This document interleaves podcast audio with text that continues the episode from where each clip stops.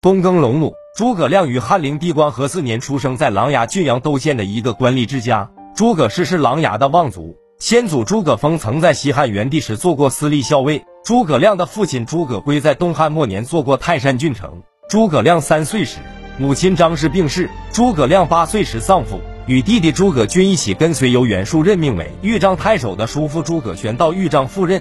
东汉朝廷派朱浩取代了诸葛玄职务，诸葛玄就去投奔荆州刘表。